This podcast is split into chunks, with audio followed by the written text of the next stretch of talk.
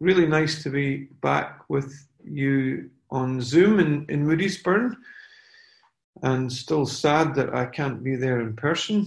Um, and if I'm looking away from, if it looks like I'm looking away from the camera, I'm actually looking at you on my screen. So uh, I'm sorry about that. My eyes don't quite know where to look, but um, I guess I should try and look at the camera if I can.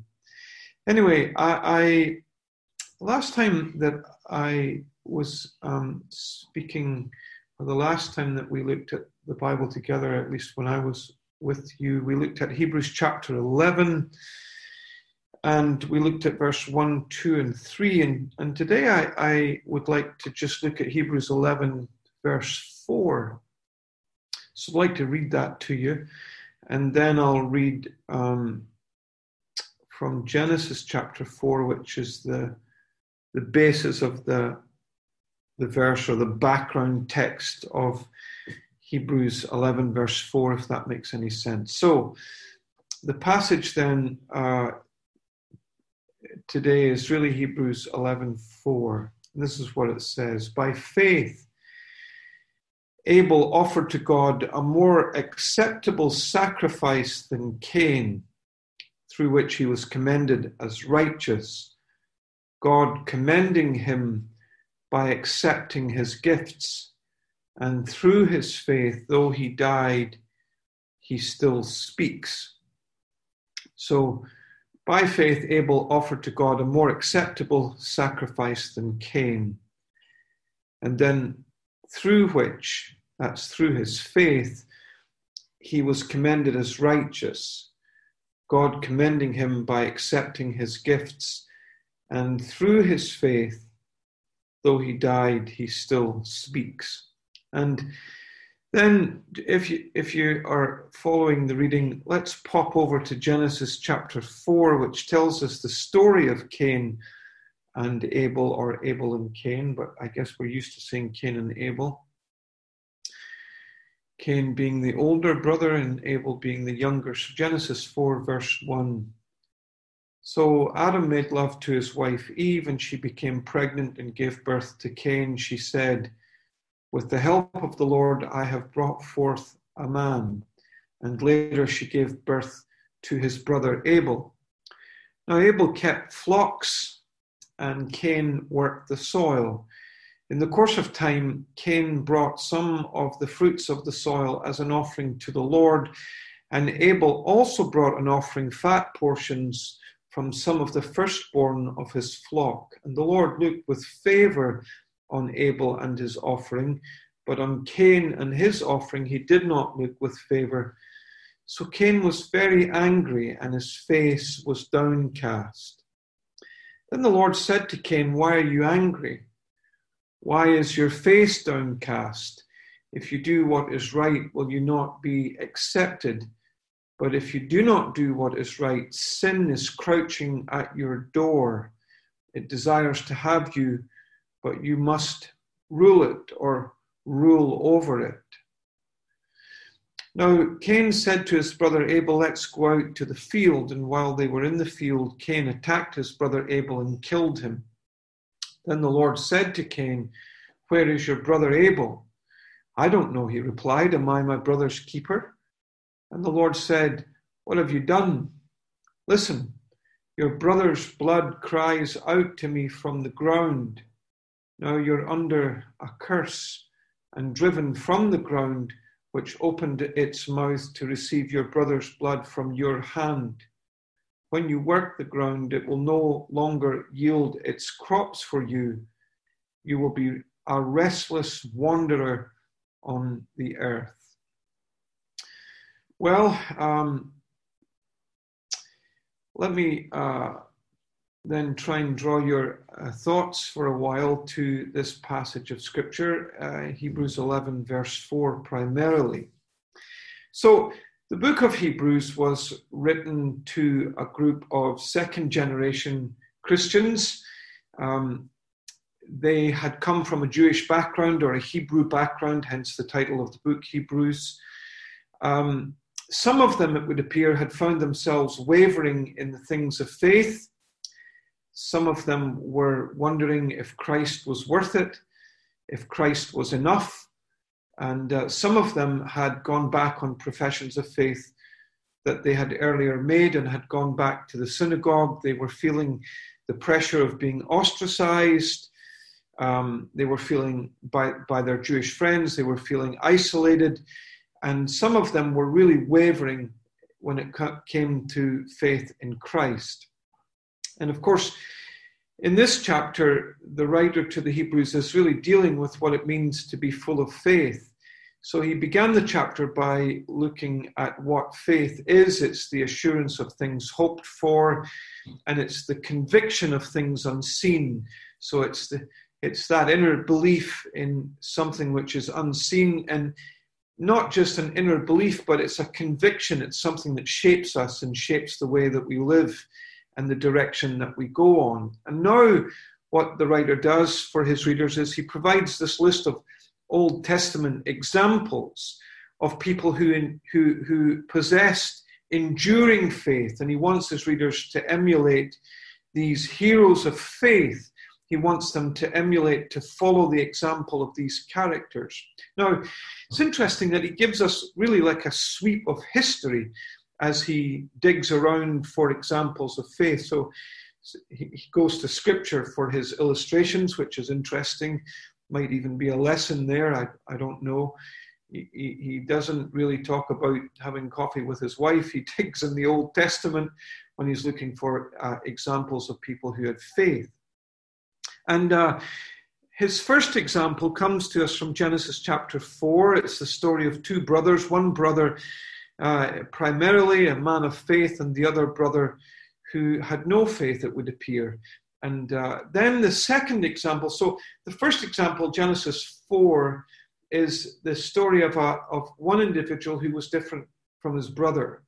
Genesis, his second example comes from Genesis chapter 5. It's the story of Enoch, who's different from everyone else in his family tree. And of course, in Genesis 5, we're told that Enoch walked with God and he was not, for God took him. So, so now it's not just the difference between two individuals. Now it's the difference between one individual and his entire family tree, as Enoch stands out as a man who walks with God. And then when you come to Genesis chapter 6, which is his third example, it's the story of Noah. And this time, it's not just the difference between two brothers, not just the difference between one man and his family. Now it's the differences between one man and his family and the rest of the community, or if you like, the rest of the world. Noah, who stakes his life on the promise of God to send a flood and builds an ark in preparation for that flood. So, so you can see the momentum in the illustrations. They're not just randomly chosen he, he, he has a clear logic which he is following in these examples that he highlights for us. Now, what really struck me was that he is digging around in the Old Testament and he's giving us a sweep of history in the process as he gives us these examples of faith. So he begins in Genesis chapter 4 with the story of Abel who he seems to think is the first person of faith. Now, what struck me about that was that, you know, at the end of verse 3, he was talking about creation, God making everything that is visible from what was invisible, or basically God making everything that is from nothing. And, and God bringing into existence everything that we see around us. So you would have thought, wouldn't you, that when he, when he was going to give us this list of examples of people who were full of faith, you would have thought, well, the person surely to begin with is Adam. Let's start with the first man, but he doesn't. He begins with Adam's son, Abel. And uh, that's where he begins with his series of illustrations. And it seems to me that he couldn't begin with Adam because Adam wasn't a person of faith. He was full of unbelief. He disbelieved what God had said and he ate the fruit that God said he shouldn't eat. And God told him if he ate the fruit, he would die. But he ignored God, disbelieved God, and followed and believed the lies of Satan. And he couldn't be held up as an example of faith. And so uh, the writer to the Hebrews had to begin with his son, Adam's son, Abel. I find that quite troubling and disturbing. Uh, I think, you know, and I, I was asking myself the question when people start to look for examples of faith, could they ever begin with me? Could I ever be lifted up as an example of faith? Or, or am I one of those people that would need to be bypassed? Didn't really believe in God and didn't really allow my belief in God to shape the way that I lived and didn't really live for the unseen, believing that, you know, what we saw around us was only the tip of the iceberg and the, the rest of the iceberg was unseen under the water. And was I living for eternity? Uh, could I be lifted up as an example of somebody who lived with an eye for the other world? Well, that was Abel, and it wasn't Adam. And that's a challenging thought for all of us. Well, let's turn to the story then for a few minutes of Cain and Abel. You'll know the story. We've read it. Adam and Eve had two sons. Um, Cain went, and Abel, Cain went into the world of horticulture. He grew plants and grain and uh, food. Abel, it seems, was a shepherd and probably a hunter, so he didn't work with plants, he worked instead with animals. Both of them seem to have been religious to some extent, uh, and when it came to the time for worship, each of them brought an offering from their respective worlds, from the res- world of sheep and animals, and then from the world of the fields and the flocks. And it's interesting that God accepted Abel's offering, but God rejected Cain's offering. And as a result, Cain became angry uh, with first of all with his brother and then with God. Well, maybe first with God and then with his brother. He was really angry that his offering and he himself had not been accepted, but his brother's offering and his brother had been accepted by God. Now, in response to that, God was gracious with him. God could have thrown the book at him, God could have wiped the floor with him. But God was gracious with him and, and began to reason with him. Why are you angry? Why are you angry? If you do what's right, you'll be accepted just like your brother. And if you don't do what is right, then you need to know this, Cain sin is crouching at your door and it desires to have you and, and it will have you unless you overcome it. So God's graciously dealing with him in his anger, saying to him, Why are you so angry? You know what you should do, and if you do it, you'll be accepted like your brother. But if you ignore uh, doing what is right, then sin will overcome you.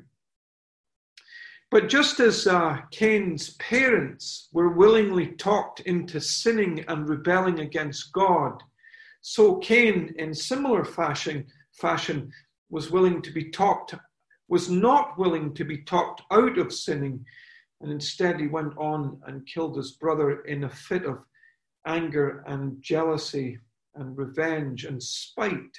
Now, three things that I want to lift out of this text. I want us to think a little bit about the worship of Abel. I want us to think about the wisdom of Abel.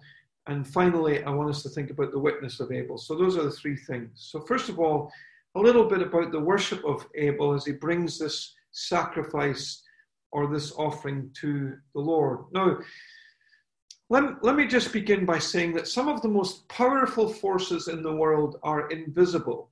You can't see them, you can only see their effects. The wind, you can't see the wind, but you see the effects of the wind as it blows the branches of the trees. You can't see electricity, but we know that something is powering the light bulb that we take for granted. We cannot see love, but we see the, the existence of love in the, the acts of commitment and tenderness and compassion that we see in. So when we watch some of these men in the church, like Sandy, and the way he treats his wife, we know that he loves her in the way that he treats her. The same could be said of Tommy and all the other, other faces that I see on my screen. There's Graham too, the way he treats Nicola. So we know that there's love there um, by the way that, that these people behave. But you can't see the love. You can only see the evidence of the love. And I think that's what's at play in this story. You can't see faith, but you can see the evidence of faith. And we can't see Abel's faith, but we can see the evidence of Abel's faith in the offering that he brings to God. And we can see the lack of faith, I think, in the life of Cain through the offering, in the offering that he brings. Now, two quick things uh, about their worship. First of all, the nature of the offering. So, faith then becomes evident in a life that's filled with devotion. So, you can't see faith. It's fine for the New Testament to talk, tell us that the, the, the righteous will live by faith, but we can't see faith. All we can see is the evidence of faith. All, all we can see is the devotion which faith gives rise to. Now, when it comes to Cain and Abel, there's no record of God telling them what kind of offering to bring. So God never said, you should both bring an offering and it should be an animal offering or a blood offering. After God rejected the offering that Cain brought, however, Cain was angry, and God said to him, Why are you angry? Why is your countenance fallen? If you do what is, if you do well, or if you do what is right, you'll be accepted. In other words, um, it seems to suggest that Cain knew what kind of an offering he should have brought. Now, there's a little bit of discussion about this. R.T. Kendall, uh, whose uh, boots I could never fill or shoes I could never fill, um, R.T. Kendall believes that um, the difference between these two offerings was that Abel brought a blood offering and Cain brought a fruit offering. And the principle of the Bible is clear that without the shedding of blood, there's no remission or there's no forgiveness. And we assume what that means is there's no forgiveness of sins. And so Abel brought an offering which was a blood offering, and Cain brought a grain offering. And uh, R.T. Kendall feels that the only basis of our acceptance with God is, is, is through the shedding of blood. Um, now, I, I think there's an, and of course, the shedding of the animal's blood in the Old Testament only prefigured the shedding of Christ's blood, which was the sacrifice that would atone for our sins. Um, but the animals prefigured that, and uh, so forgiveness was tied up with the shedding of blood.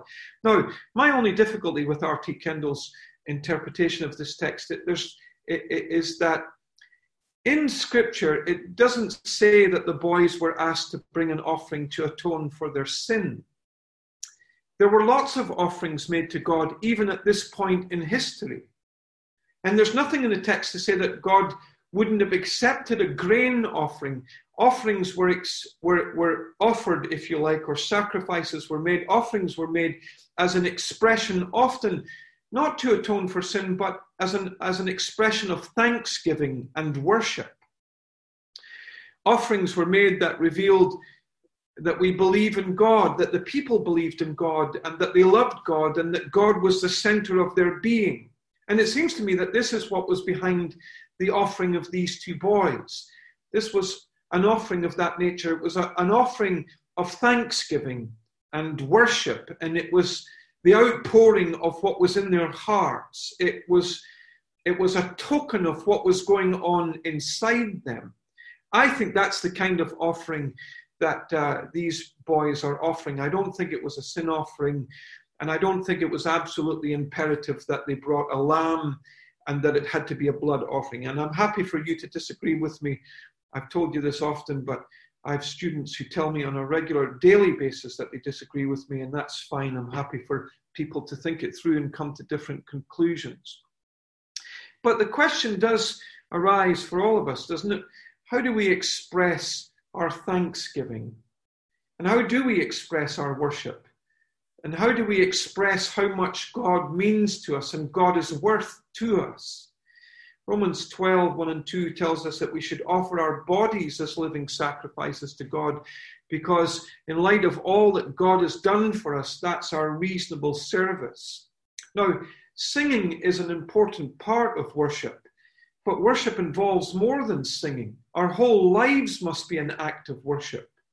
Through the things that we do, we show how much God means to us, how much God how much we value God, how much we want to honor God, and how much we want to express our gratitude to God. I often think of uh, a, a, missionary called Bobby Moffat. He came from a village where my aunt and uncle lived, a village in the east of Scotland here called Ormiston. Some of you might have heard of it.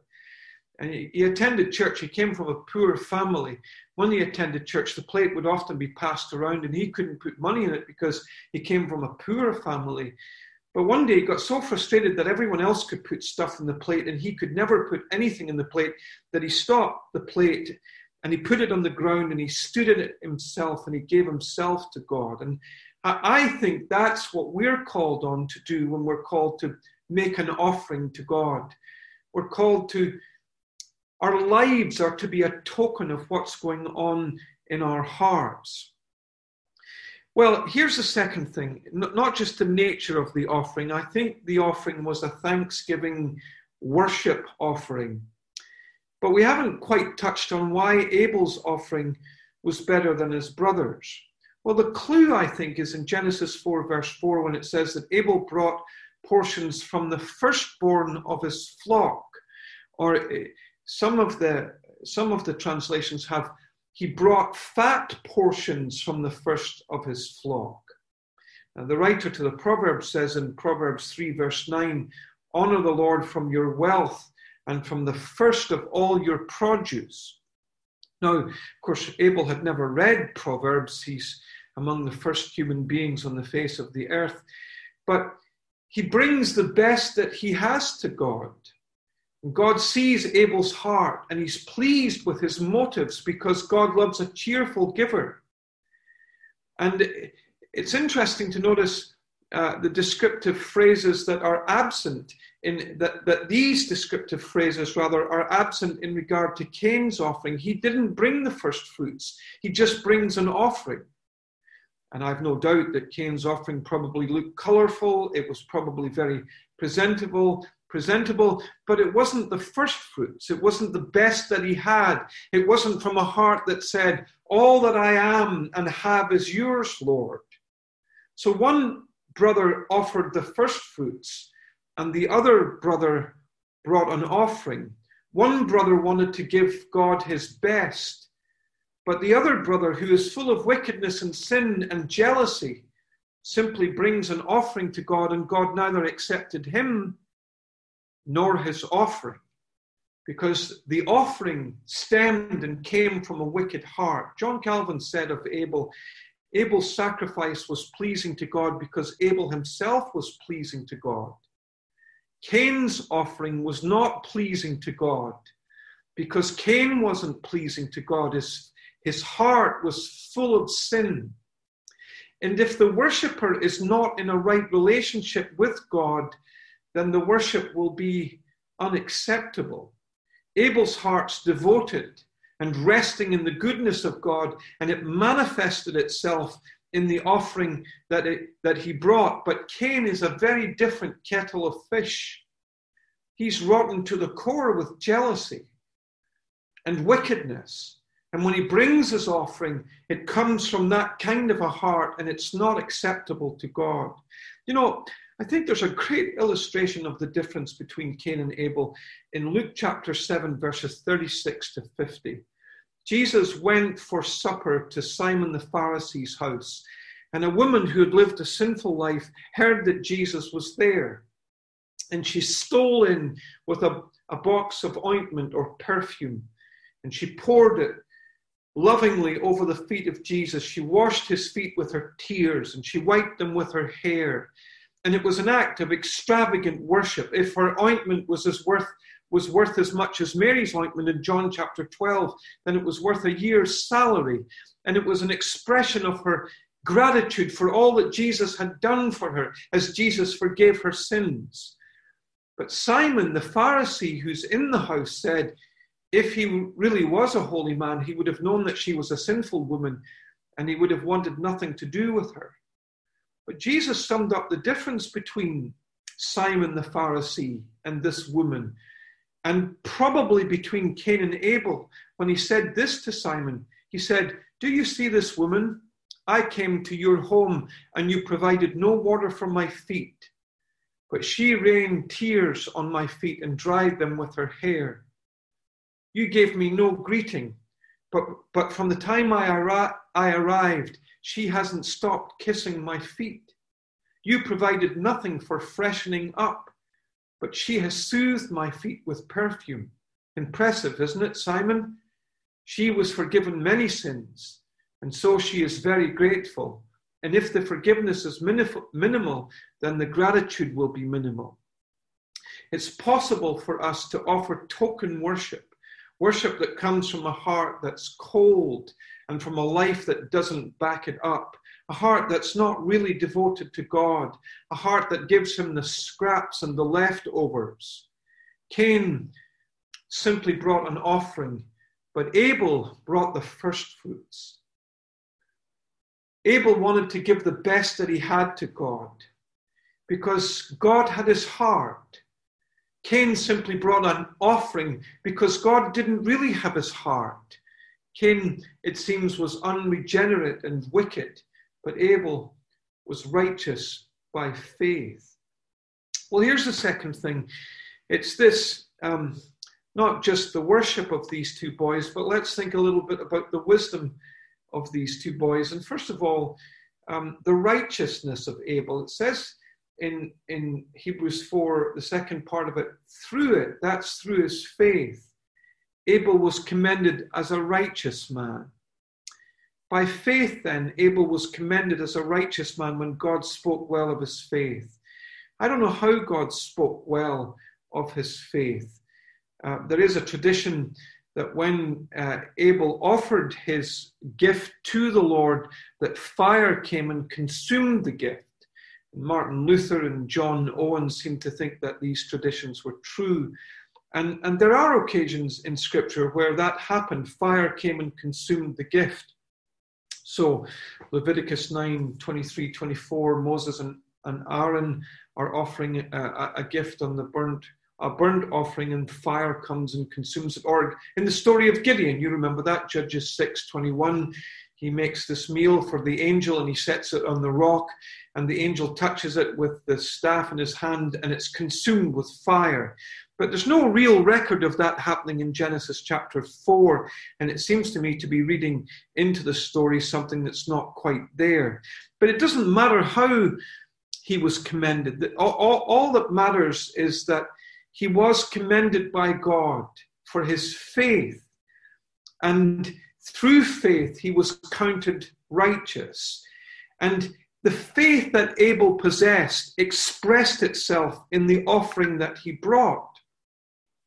And uh, it was through the faith which he expressed that he brought this offering, and through faith he was counted as righteous. Now, these Old Testament believers had put their faith in the promise that was given to Adam and Eve, that through their descendants would come one who would crush the head of the serpent. And these Old Testament believers were clinging by faith to those promises. They believed in God. They believed in the provision of God. They believed in the promises of God. And on the basis of their faith and through faith, they were counted as righteous. Now, We've seen that promise fulfilled. We've seen the one who came and crushed the head of the serpent. And it's through faith in the one who fulfilled these promises that we are made righteous. And, you know, I, I often think it's an overwhelming thing to be counted righteous in God's sight on the simple basis of faith, simply through putting faith in Christ and trusting that what he did was enough and to be regarded and counted as absolutely righteous, it's staggering, absolutely staggering, the grace of God, overwhelming, that on the basis of grace and through faith, we can be counted as righteous. Well, Abel was counted as righteous through faith. But what about Cain? God rejected his offering and he was furious. God pleads with him and says, Why are you so sad? If you do what's right, you'll be accepted. And Cain could have still gone and done what was right, but he rejected the promptings of God. And instead of doing what was right, he went out and slew his brother in anger. Sin really was crouching at his door, waiting to sink its teeth into him and destroy him. He was angry that his offering had been rejected, he'd been exposed.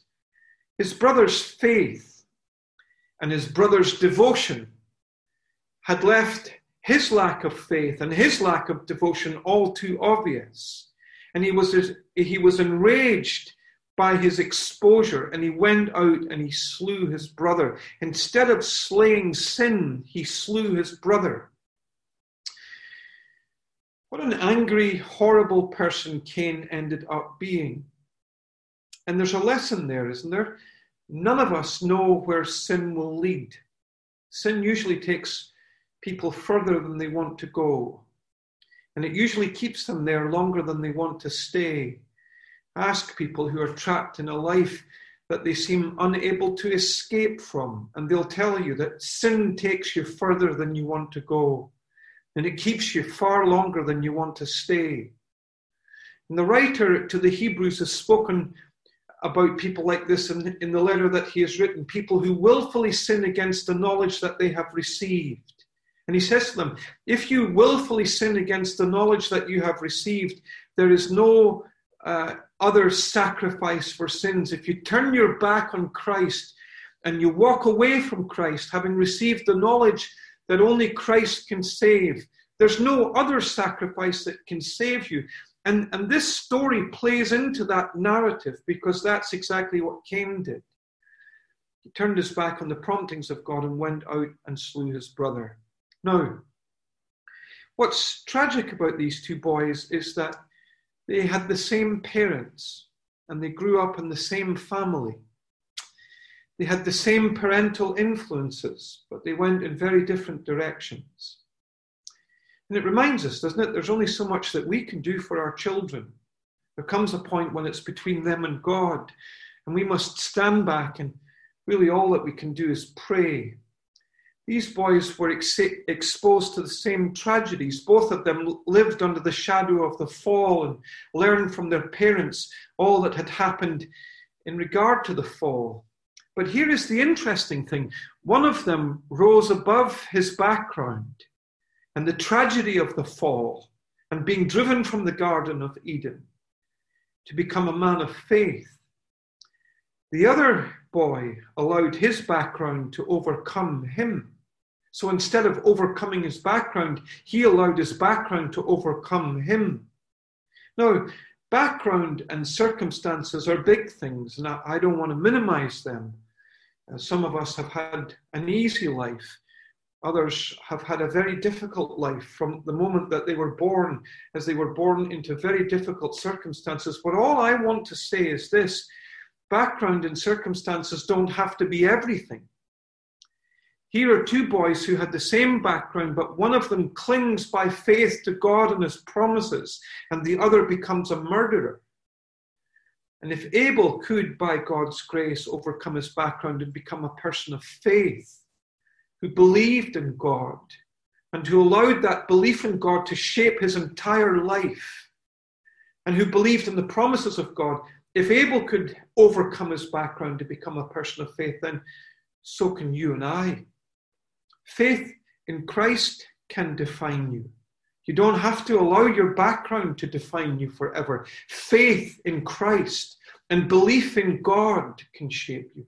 Well, here's the last thing it's the witness of Abel. So that the writer to the Hebrews says, By faith, Abel still speaks even though he is dead.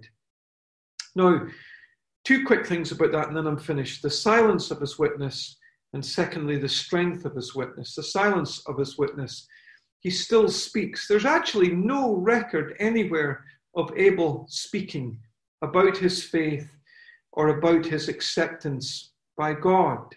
It seems just a silent testimony, his, the silent testimony of the offering that he brought to God in the eyes of his brother is all that we have in Scripture. We don't have any big long sermons, we don't have any big long speeches.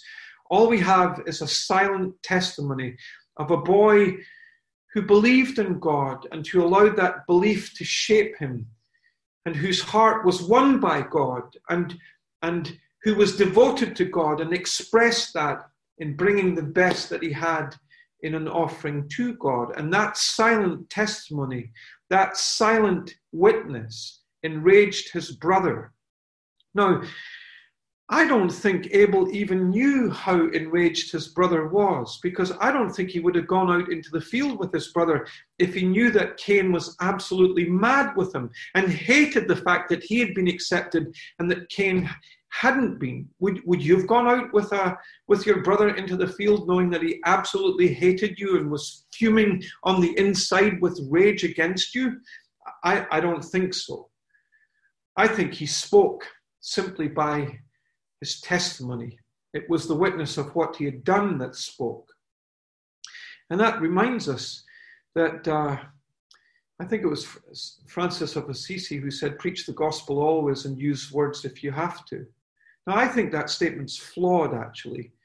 The gospel, you need to give voice to the gospel. You need to explain what the gospel is. Of course, you do. But there is some truth in it that we should preach the gospel always by the life that we live. And I think that's true of the silent witness of Abel. I don't think there was any big sermon. I think he simply preached through the life and the, that he lived and the offering uh, that he made. I heard about one uh, person who was going out with an older man to do street evangelism, and they walked through the city. And uh, then they walked back again, and, and the young man said to the older man, I thought we were going out into the open air to preach. And the old man turned to the young man and said, We just did. We just did, by the way that we walked through the city. Now, I think it takes more than that. Of course, it takes more than that. But there is something to it the silent witness of Abel. No strong words, just a silent testimony. But it's the strength of his testimony that strikes me. It says, although he's dead, he still speaks. Now, Cain might have thought that he had got rid of his brother for good when he killed him. He thought no one saw him kill his brother and no one would ever find out what he had done. But the blood-stained ground cried out to God for vengeance. Abel still spoke even though he was dead. Not only did the ground, did Abel's blood speak out from the ground, but here in Hebrews chapter 11, the story of Abel is still preaching to many as they read this chapter of somebody who was devoted to God, somebody whose entire life was shaped by his belief in God and his belief in the promises of God. Abel still speaks, even though he is dead. I wonder many, many years from now, when our children and our grandchildren, and our, or maybe our nieces and nephews, our great nieces and our great nephews, nephews, begin to speak about us, Uncle Robert or Grandad Robert, or you know, or Auntie Lorraine, or Uncle Sandy, or as, as our memory is, ref, is recalled, I, I wonder will they say, and they were people of faith. So even though we're dead, will our testimony speak on? Will our testimony speak on? In the way that Abel's testimony spoke on, even though he's dead, his testimony speaks on because the life that we lived and the things that we did spoke for themselves of the fact that we believed in God and that belief in God shaped us, and we refused to go back. Instead, we pressed on to a city whose builder and maker was God. My grandparents are now in heaven, and I was thinking about them just yesterday because I drove through Wallyford where they uh, used to attend little meetings on the edge of Musselburgh, and I was thinking about them. They, they are dead, and they're in heaven worshipping now but their testimony speaks on to their family because they believed in God and they believed in the in, in, in the provision of God in Christ, and they allowed that to shape them, everything that they did. And they gave themselves unreservedly to God, and their testimony still speaks on. And I wonder if that will be true for us. So there it is. We thought a little bit about the worship of Abel and the worship of Cain. Two different boys, two very different boys, brought different offerings. One was the best that he had, the first fruits. The other simply seems to have brought an offering. And God accepted one offering and not another because one offering was made by a, a boy whose heart was full of faith. And the other offering was made by a boy whose heart was full of jealousy and wickedness. And it's not just the offering, it's the life behind the offering that counts. And we thought a little bit about the wisdom of Abel. Abel was counted righteous through faith. What an incredible thing. But the other boy was rejected. The other boy's offering was rejected, rejected by God. What an awful thing to be rejected by God. But what an overwhelming thing, don't you think? To be declared righteous through faith, accepted in the beloved, through a simple act of faith. We're counted righteous in God's sight and fit for heaven. Isn't that absolutely staggering? They looked forward, we look back to what Christ has done. But through faith, we can be fitted for heaven. And finally, uh, we thought a little bit about the witness of Abel. He's dead. But the ground still spoke. His blood still spoke from the ground, and he still speaks to us from the pages of Scripture. He's dead, but he continues to speak. And, you know, many of us have heavy hearts for our children. And as we near the end of life, we think, well, we haven't seen them converted yet. We haven't seen them going on with God yet. But here's a little crumb of encouragement to take with you into the rest of the week. Your testimony can speak long after you've died. Your testimony can speak long after you've gone to heaven. Many, many years from now, some of them might sit down and begin to think about you, and maybe their mum or dad will tell them about you and say, and you know, they loved God and they believed the promises of God and they believed, they trusted in the provision of God in Christ and it shaped them. They were all about faith. And uh, maybe we too should follow their example and put our faith and trust in their Savior and follow their God. Wouldn't that be an incredible answer to prayer for us? So there it is, the three things. Just a prayer, and then I'm going to hand back to, to Graham.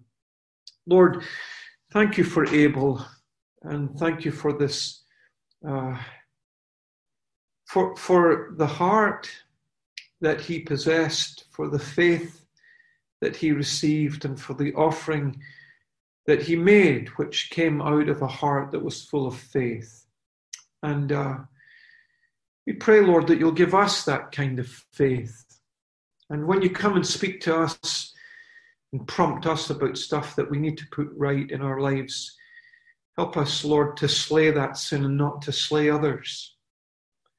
Help us to deal with the sin in our hearts and to do something about it. And give us the faith, we pray, of Abel. And save us, we pray, from the sins of Cain.